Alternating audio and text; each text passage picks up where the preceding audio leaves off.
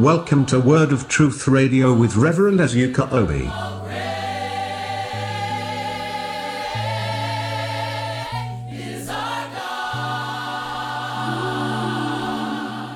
Here is your host, Pastor Obi. Hi, I'm so glad to see you. Welcome to Sunday service this Sunday. How have you been? I trust you had a brilliant week this past week. And I know for sure in this new month, and as we step into this new week, God will come true for you. I'm so glad that you joined us. We are still running the series on erasing God, and we are getting almost to the end of it. I'm so excited. I really don't want it to end, honestly, because it has been so insightful. You know, even me as I preach, I get so, so, so uh, consumed with this revelation that I, the, the, the, the, well, I say, my faith level uh, before I started this um, series and how strong my faith is now is is is um, that's taken a great a, a great leap you know if you know what I mean. I've been strengthened in faith since we excuse me since we started this series. And I'm sure you have similar testimonies and it has been great and awesome. So we're going to continue today maybe before I start I would love us to pray Father, I pray for the ones listening to me. In this new month, in this ninth month of the year, I ask for the spirit of wisdom and the spirit of revelation in the knowledge of you. I ask that the eyes of their understanding be enlightened, that they might know what is, what is your nature the revelation of who you are, that they might know your character, that they might know your attributes. Let this revelation, oh Lord, be engraved on the fleshy parts of their heart, never to be erased, never to be taken out, as we install you again in the hearts of men. Let their faith be strengthened. Let their hopes be raised. Let miracles be natural to them in the name of my Lord and your Lord, Jesus Christ. I have prayed. Amen. Amen. Amen. Glory be to God. Oh, Lord, I give you praise. So, we are continuing this series today, and um, uh, it's going to be awesome today. In the last week, we looked at three attributes of God. We looked at the attribute of God as truth, we looked at the attribute of long suffering and we looked at the attribute of goodness. You know, or we said that God as truth means that God is honest, that God is real, and God is without guile. You know, the truthfulness of God is the veracity of God, like I said uh, on Tuesday. It is the highest form of reality, it surpasses facts. You know, when God's truth is superimposed over facts, facts will have no no no place to stand. It just has to give way to the truth of God.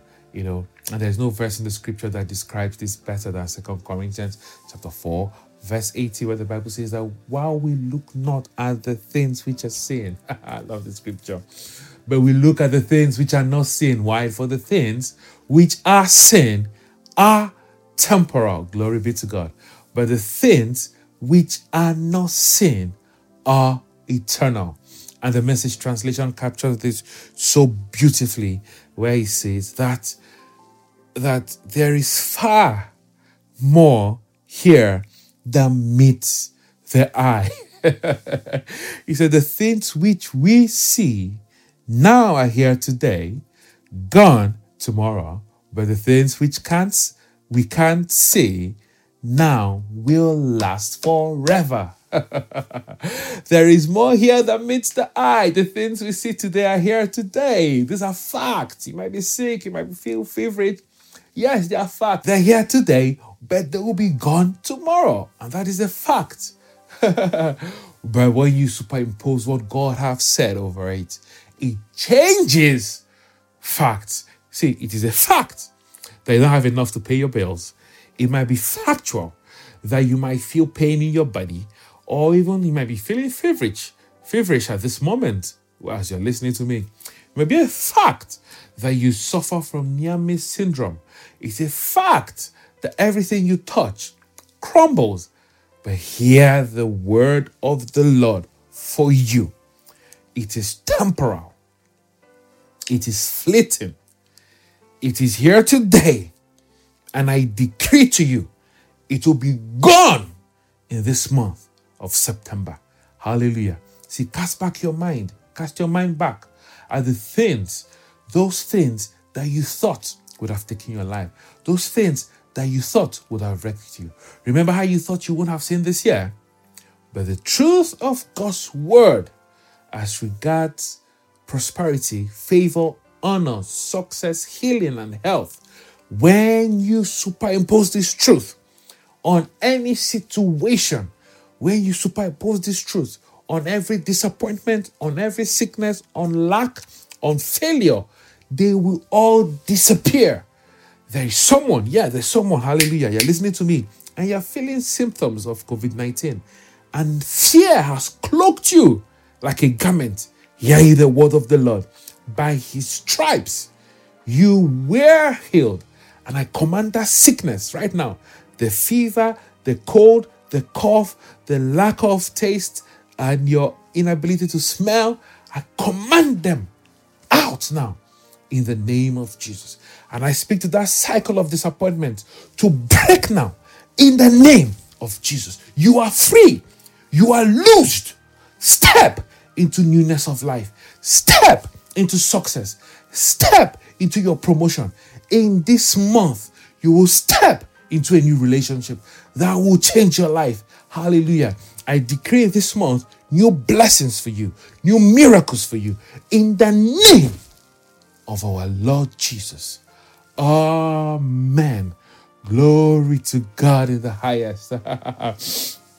and we say that's true. God is faithful and consistent. Take his word to the bank, bank it, and chill. For all things are yours to the glory of God the Father. Hallelujah. Praise God. Amen.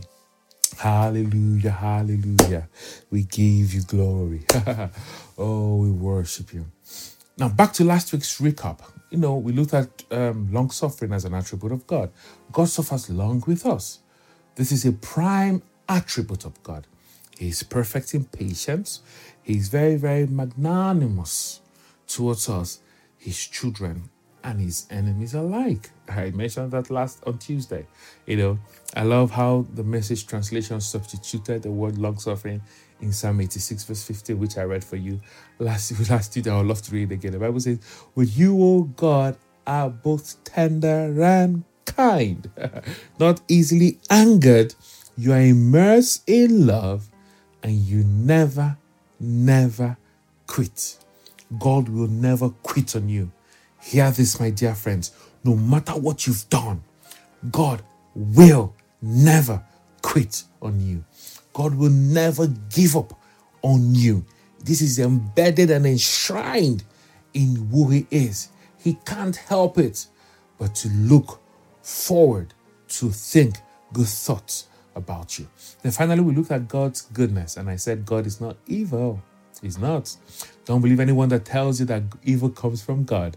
That is a lie from the evil one who is commonly known as the evil devil. Did you get that? The devil. He's the one that, you know, sponsors that lie. God doesn't do evil. You know, the devil is the evil one, not God. The word God is derived from goodness. God is good. Satan is evil. That's why we call him the devil. The truth about devil is that right there in your face, all this while, and yet we couldn't see it. We go about falsely accusing God for every evil on earth. We go about blaming God for the evil one's work. You see why we say that the power of the devil is deception and craftiness. The devil's works and ministry is in his name. The evil one. D, evil, devil, devil. Never believe that God is the source of evil. He is the source of good. That's why we call him God. G O O D G O D. He is goodness impersonated. God's attribute of goodness means he cannot do evil at all. Praise God. hallelujah, hallelujah. So today, uh, we're going to talk about the just um, God and the forgiving God and the wrath of God.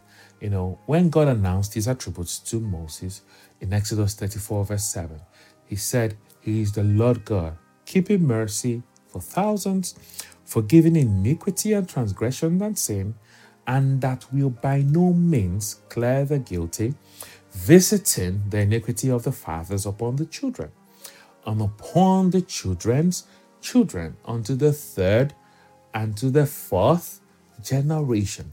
So God is a just God. Make no mistake about that.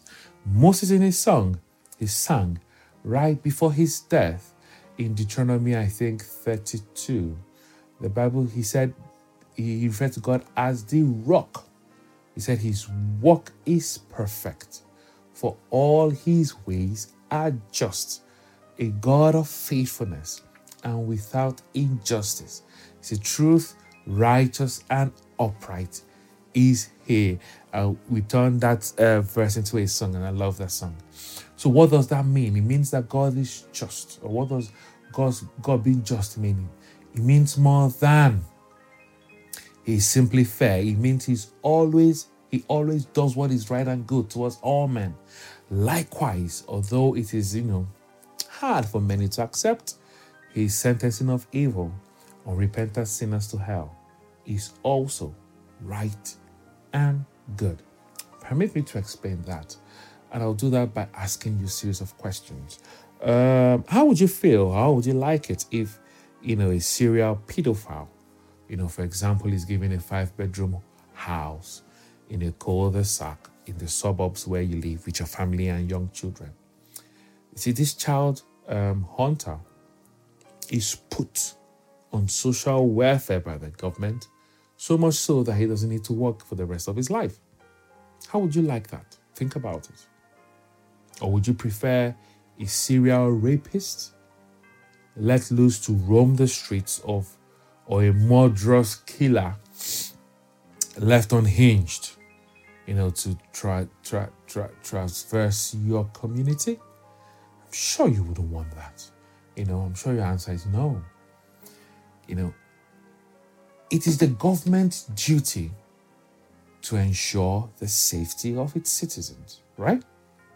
So it is love, in quotes, for its citizens when the government through its law enforcement agencies and the judicial system, apprehend those people who are a threat to the society. And they ensure that they don't have access to the vulnerable members of society, right? Right? That is justice. That is a show of love, right? So you will agree with me that justice is a show of kindness. When God executes justice. He's kind, he's good. He makes he cares for his citizens. So, so God is compelled by his goodness to be just.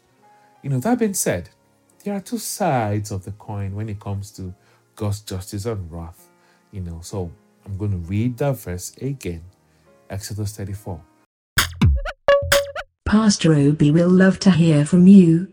Search for Pastor C. Obi on Facebook, Instagram, and Twitter. I'm really glad you joined me for this episode. Make sure you tune in next week, same time, same station. I'm looking forward to hanging out with you. Have a blessed week.